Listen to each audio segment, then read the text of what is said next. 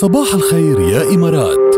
بودكاست. هيدي الأغنية حلوة كتير والقصة اللي اللي ورا إنتاجها كمان كمان حلو كتير. اللي ورا إنه كيف طلعت ال... كيف طلعت الغنية إذا بتعرفوها. طبعا الغنية كلام ولحن الرائع آه، آه، زياد برجي.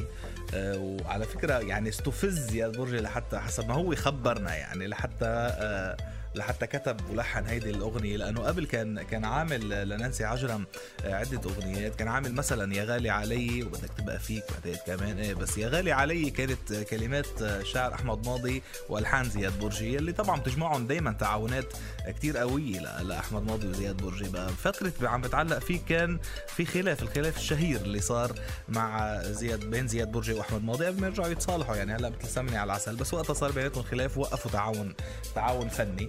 ف فبوقتها آه، يقول زياد برجي إنه حكيته نانسي وقالت له شو؟ إنه إذا أحمد ماضي ما عم يكتب أو ما عم تتعاون أنت وياه بتبطل تعمل أغاني حلوة بتعرف أنت تكتب لك غنية وتلحنها.